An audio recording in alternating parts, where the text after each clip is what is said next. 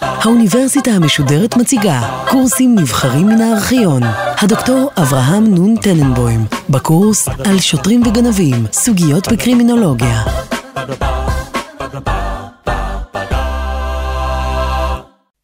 בשיחתנו היום נדון ביחס שבין דרכי ענישה למה שמכונה הרגישות התרבותית או הרגישות החברתית. והיינו רוצים לפתוח בשתי שאלות שהן בעצם פנים שונות של אותה בעיה. השאלה הראשונה קשורה למרכזיותו של עונש המאסר בחברה המערבית המודרנית. מעטים יודעים זאת, אבל בפועל עונש המאסר הוא עונש חדש מאוד יחסית, וכל כולו לא יותר מאשר 200 שנה בערך. עד לסוף המאה ה-18, מאסר כעונש לא היה קיים.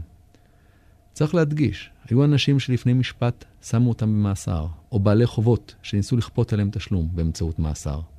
אבל כעיקרון, מאסר לא היה ידוע כעונש.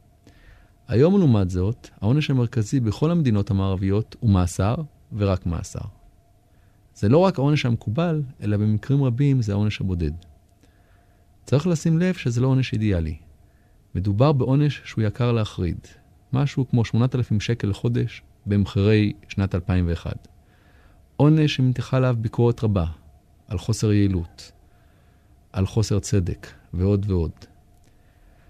השאלה שאנחנו רוצים לשאול היא, איך קרה שתוך תקופה של 150-200 שנה, עונש שבכלל לא היה קיים, צמח למדרגה כזו שהיום הוא כמעט העונש היחידי? השאלה השנייה קשורה לעונשים שלפני התקופה המודרנית. באותה עת, העונשים המקובלים היו בעיקרם עונשי גוף. אני רוצה לצטט תיאור של גזר דין מוות שהוטל בשנת 1757 על אחד בשם דמיין, שניסה ברוב חוצפתו להתנקש בחיי המלך לואי החמישה עשר. אני מתנצל מראש על התיאור הלא נעים לשמיעה, אבל הוא מבוסס על עובדות מתועדות מאותה תקופה. ציטוט, הוא יילקח בעגלה בלא מלבושים מלבד חולצה, מחזיק בידו לפיד של שעווה בוערת, שוקלת שתי ליברות עד לגרדום. שם ייקרע בשרו מחזהו, ידיו, ירחיו ושוקיו, בעזרת מלקחיים מלובנות. ידו הימנית שהחזיקה את הסכין תישרף בגופרית, ועל המקומות מהם נקרע בשרו ישפכו עופרת מותכת, שמן רותח, שרף בוער וגופרית מעורבבת עם שעווה. לאחר מכן, בעודו חי כמובן, יקשרו גפיו לארבעה סוסים, שימשכו אותו לארבע רוחות השמיים ויקראו אותו לגזרים. גזריו יישרפו באש, ואפרו יפוזר ברוח. יש לציין שכמה בעיות טכניות העיבו על ביצוע גזר הדין כפשוטו. ראשית, למרות שהכינו מלקחיים מיוחדות לביצוע גזר הדין, התליין לא הצליח לקרוא את גזרי הבשר באמצעותם.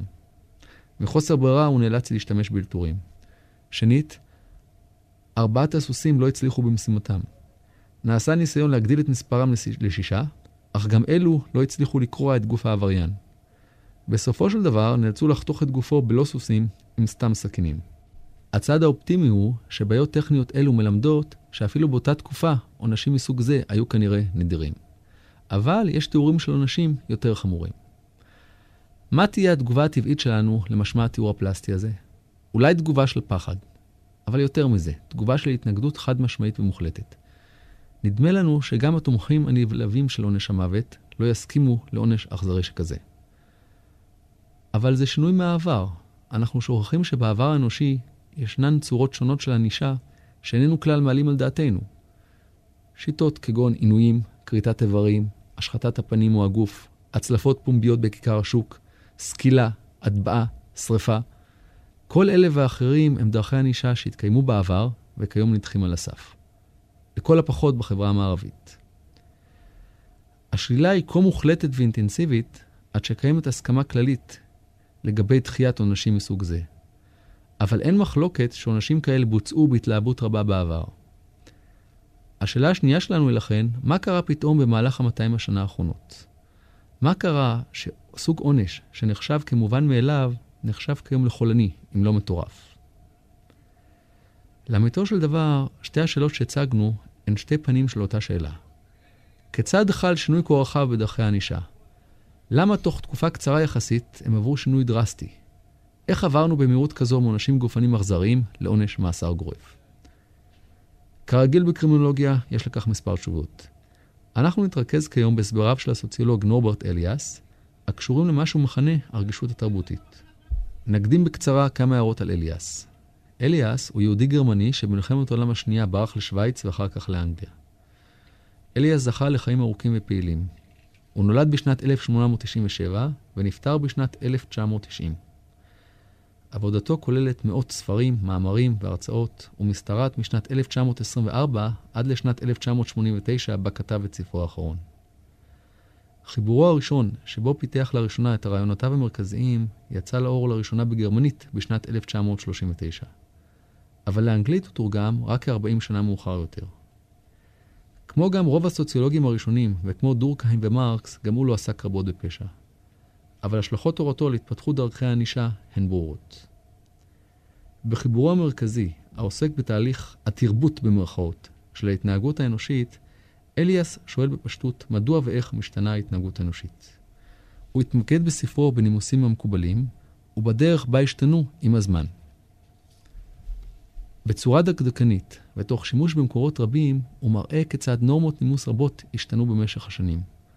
נורמות אלה כללו נימוסי שולחן, היחס להפרשות אנושיות, יחס לבעלי חיים, הדרכים הנאותות במרכאות למחיתת אף וליריקה, הדרך הנאותה במרכאות לדבר במחיצתה של גברת, היחס ללכלוך ולניקיון הגוף, ועוד מסוג זה. לטענתו של אליאס, שינוי ההתנהגות איננו אקראי ומשתנה. יש קו אחיד וברור בכיוון השינוי. המטרה היא לדכא ולהעלים את החלקים היותר חייתיים בהתנהגות האנושית. שינויי ההתנהגות מנסים להשליט משמעת עצמית ולהחדיר מעצורים להתנהגותו של היחיד.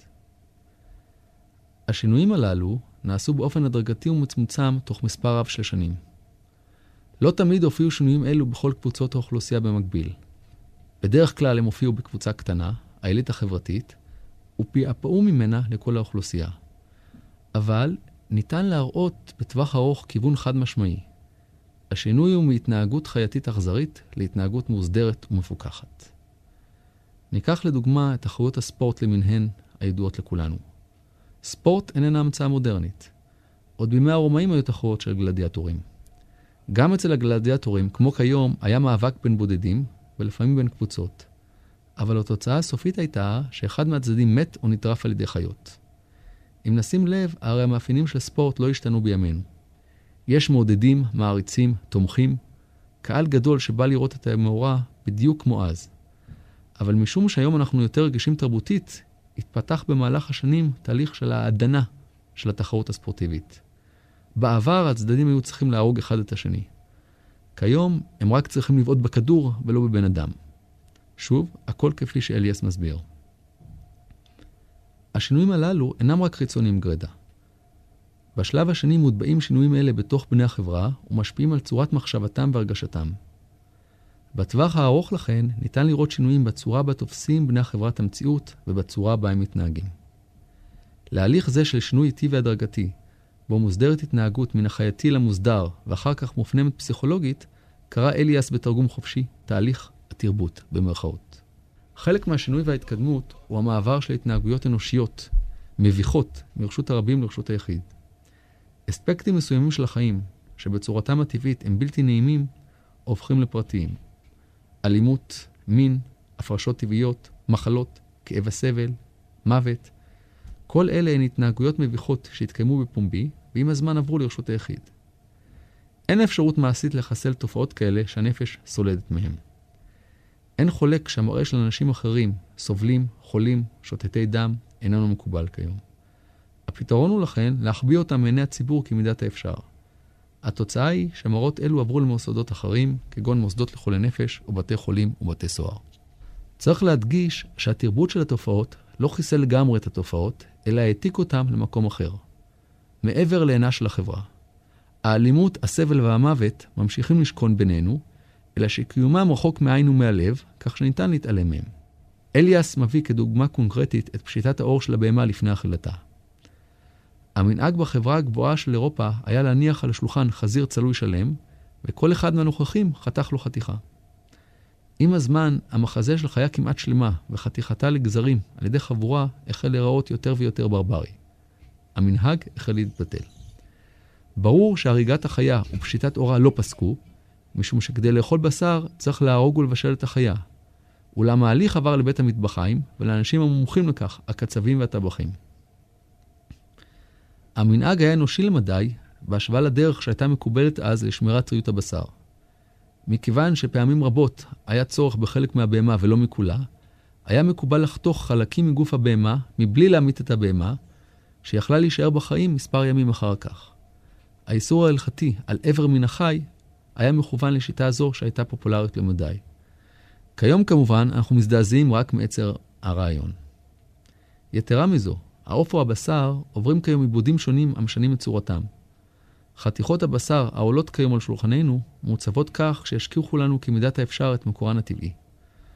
אנחנו לא נתקלים בפרסומת המשבחת את עליזותה הטבעית במרכאות של הפרה ממנה נעשתה האומצה. המטרה היא להשכיח מאיתנו שהאומצה הייתה פעם פרה חיה ונושמת. אנחנו יכולים לראות את כל השלבים עליהם מדבר אליאס בדוגמה זו. ראשית, קיימת נורמה אנושית של בישול וצליית בשר, בצורה מזכירה לכולם את מקורו החי. אחר כך מתחילה התנהגות זאת להפוך לחסרת טעם ובלתי מקובלת בין אנשים תרבותיים, במרכאות. התנהגות, התנגדות זו מופנמת בציבור וגורמת לתחייה חזקה יותר, ועם הזמן הופכת הנורמה של בישול ואכילה ליותר מחסרת טעם, אלא להתנהגות שהנפש סולדת ממנה, ולפעמים אפילו נאסרת בחוק. תורתו של אליאס ניתנת ליישום גם לגבי ענישה הפלילית, ואנו נבדוק זאת על ידי היחס המקובל כיום לענישה גופנית ולעונש המוות. נתחיל בענישה גופנית. בשנת 1983 יצא קרימינולוג אמריקאי ידוע למדי, בשם ניומן, בהצעה לשוב ולהשתמש בעונש גופני כתגובה לפשע. ניומן הציע עונש גופני מתון, והמליץ בין השאר על מכות חשמל. מכות חשמל יכולות להיות מבוקרות בקלות, הן זולות, אינן גורמות נזק בלתי הפיך, ונראו לו סבירות. לעבירות אלימות קשות הוא הציע לשקול ברצינות מלקות כעונש. מעשיו של הנאשם מצדיקים את השפלתו והפגיעה בו. הצעתו של ניומן לא זכתה כלל לדיון רציני, ואם כבר נדונה, היה זה רק כדי לבקרה בחריפות. אף אחד לא היה מוכן בכלל לשמוע אותו. נראה שבחברה המערבית ישנה התנגדות נחרצת לשימוש בעונשים גפניים כמכשיר ענישה. גם פה אנחנו יכולים לראות בבירור את התהליך עליו מדבר אליאס. ראשית, הייתה קיימת נורמה חברתית מקובלת, מוצדקת על כל שכבות הציבור, של ענישה פיזית חמורה ונוקשה. עם הזמן התגבשה ההכרה שענישה גופנית איננה ראויה לחברה מתקדמת. הכרה זו לא באה במפתיע, אלא נבנתה אט-אט תוך כדי ויכוח ציבורי וחילוקי דעות. חוקרת בשם מרי גלן חקרה את ביטול העונש הגופני, בעיקר מלקות, בארצות הברית. הביטול היה במוסדות שונים, בתי הסוהר, הצי, בתי ספר ציבוריים והלקאות ילדים ונשים בתוך המשפחה. המעניין הוא שכל התנועות השונות לביטול העונשים הגופניים אירעו בזמנים סמוכים באמצע המאה ה-19. אבל אנשים רבים התנגדו לביטולים אלו. כך למשל, בשנת 1843 התאגדו 31 מנהלי בתי ספר ציבוריים בבוסטון כדי למחות על הצעת האחראי על החינוך לבטל את עונש המלכות בבתי הספר. לטענתם, עונש גופני הוא עניין מוסרי, שבא להקיע את התלמיד הסורר ולהביע בבירור את הסלידה ממעשהו הלא נאות. הוויכוח הציבורי של אותם הזמנים איננו קיים יותר היום. עם התבססותה של תפיסה השוללת עונש גופני, נעלמו מאליהן הגישות הקודמות. כיום ברור לנו שעונש גופני איננו נחשב כעונש מתאים. ההכרה הזאת הופנמה כדבר מובן מאליו בתפיסת הציבור, ואין עליה אפילו חילוקי דעות. גישה דומה אנו מוצאים לעונש המוות. ניתן להראות בבירור כיצד היחס לעונש המוות השתנה עם הזמן. בעולם העתיק, עונש מוות היה מובן מאליו ולא נשא עמו כל ספק. המקרא מלא עבירות שהעונש עליהם הוא מוות בלבד. יש תיאורים על הוצאות להורג באנגליה, בהן נכחו עשרות אלפי אנשים רק כדי לראות את התיילניים בפעולה. למותר לציין שביצוע כזה של הוצאה להורג, שהיה כמובן בזמנו, נראה בימינו כאכזריות ברבריות לשמה. עם הזמן, החל ההליך הפומבי של הוצאה להורג להיתפס כבלתי נאות בדעת הציבור. התגובה על פי אליאס הייתה צפויה. ראשית, הביצוע הוסט מעיני הציבור ועבר לבתי סוהר ומקומות סגורים אחרים. גם אם אין מנוס ויש להרוג, צריך לעשות זאת בצנעה ככל האפשר. יחד עם זאת ובמקביל, אוכל לנסות לעדן את צורת ההוצאה להורג. בשלב הראשון נעשה ניסיון להיגמל מסתמכות על כישוריו של התליין. צורות ההמתה השתנו כדי להופכן לאנושיות יותר. את מקום ההמתה בחרב החליפו הגיליוטינה, כיתות יורים, כיסא חשמלי ותא גזים. בשלב השני נעשה ניסיון לדמות את ההוצאה להורג להליך מקובל. זריקת הרעל, המקובלת ברוב מדינות ארצות הברית, היא הדוגמה הטובה לכך. אנחנו משתמשים בפרוצדורה סטרילית רפואית המוכרת לכולנו. הנידון מקבל זריקה והולך לישון, אלא שבמקרה הספציפי הזה איננו קם. זה מחזה אנושי יותר ומתקבל יותר על הדעת מאשר ההליך העתיק שיכול לגרום לדם, ללכלוך או למעות שאיננו מעוניינים לראותם. כמובן, ניתן גם לבקר את אליאס. בעיקר אין זה ברור שהציבור נעשה רגיש יותר למחזות של סבל ואלימות. לא רק מלחמת העולם השנייה תוכיח. הציבור המערבי צופה מדי יום ביומו בטלוויזיה במחזות של הרג, סבל, אסונות וייסורים המתקיימים במקום כלשהו על הגלובוס, ומיד עובר הלאה. אבל הנקודה החשובה שיש לשים לב אליה בתורתו של אליאס, היא שההתנגדות לעונשים מסוימים איננה תוצר מוגבל הקשור לענישה בלבד. ההתנגדות לעונש פיזי נובעת מתחייה כללית של אלימות בחברה, לא רק עונש במערכת המשפט. אנו מתנגדים לכל ביטוי של אלימות גופנית, יהיה זה אינדיבידואלי או ציבורי, על ידי המדינה או על ידי אדם פרטי. אלימות נתפסת כדבר רע שיש להימנע ממנו לחלוטין. נחזור כעת חזרה לשאלה ששאלנו בתחילת ההרצאה. איך נוצר המעבר הגורף מעונשי גוף לעונשי המאסר? התשובה כעת ברורה. תהיה דעתנו אשר תהיה על עונש המאסר, מאסר הוא עונש שהחברה יכולה לחיות איתו. החברה איננה מתנגדת לגרימת סבל באופן כללי. קיימות עדויות בספרות שעונש המאסר, ובמיוחד המאסר הארוך, גורם לסבל נפשי ולפעמים גם פיזי לאסירים. מדי יום ביומו הציבור שומע על תקלות ונזקים חמורים שנגרמים מעונשי מאסר. סביר גם להניח שאחוז גבוה מהאסירים היו בוודאי מעדיפים עונש פיזי, שאותו ניתן לסיים מיידית מאשר עונשי מאסר. אבל הציבור לא יסכים לכך. החברה מסכימה ומוכנה לגרום סבל במתכוון על אנשים, אלא שסבל זה חייב להתאים לתבנית מסוימת, ותבנית זו איננה כוללת עונשים גופניים. יתרה מזו, נדמה לי שרוב הציבור לא יסכים לעונשים גופניים, גם יהיה ניתן להוכיח סטטיסטית שעונשים אלו מרתיעים וזולים יותר. קטיעת היד כעונש על גניבה מקובלת עדיין במשטרים אסלאמיים מסוימים. אבל בעולם המערבי היא איננה מהווה אלטרנטיבה שאנחנו מוכנים לשקול. יהיה יתרונה אשר יהיה. הנימוקים בהם נשתמש לא יהיו נימוקים של תועלת או עקרונות צדק. הטענה תהיה כי אנושים אלה אינם אנושיים במרכאות, ברברים במרכאות, שייכים לעידן החושך במרכאות, וכיוצא בזה. מאסר לעומת זאת מוגדר בפינו כשלילת תחרות בלבד. הוא איננו נושא עמו סבל מיידי הנראה לעין, ובעיקר הוא נעשה אחרי כתלים סגורים ומורחקים מראיית הציבור. התיאוריה או הסבר של נאורבט אליאס מסבירים בדרך בהירה לכן איך אמצעי הענישה עברו מעונשי גוף ומוות לעונשי מאסר. הרגישות התרבותית שלנו כיום איננה מאפשרת לנו להסכים עם עונשי גוף. היות ואין הרבה אפשרויות מעשיות, הרי מאסר היא האלטרנטיבה המועדפת. למרות העובדה שמדובר בעונש יקר ובעייתי, אין כרגע עונשים מציאותיים אחרים. ההשלכות למדיניות מעשית הן ברורות. כיום איננו יכולים לפגוע בחייו וגופו של העבריין, ועונש המאסר הוא ברירת המחדל. אבל ישנן אפשרויות שאולי כדאי לקחת אותן בחשבון. למשל, עונש מאסר חלקי במרכאות, שעל פיו אדם יגור במאסר, אבל יקום בבוקר, ילך לעבודה ויחזור על המאסר. אפשרות אחרת היא מה שמכונה אזיקים אלקטרוניים. שעון יד או שבב שיהיה צמוד לאדם הנענש, ויגביל אותו מלהיות במקומות מסוימים או להגיע למקומות אחרים. אמנם יש בזה ריח של האח הגדול, אבל זה עדיף על עונש מאסר ממש. האסירים בוודאי יעדיפו זאת על מאסר אמיתי. לסיום השיחה, אם נרצה לסכם את אליאס, הרי למדנו ממנו עובדה אחת ברורה. החברה צריכה לחשוב ולפתח אמצעי ענישייה תרבותיים ככל האפשר.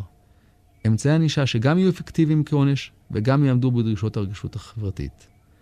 העובדה היא שכרגע אין הרבה כאלו מלבד בתי הסוהר, אבל רצוי מאוד לפתח אלטרנטיבות ומוקדם ככל האפשר.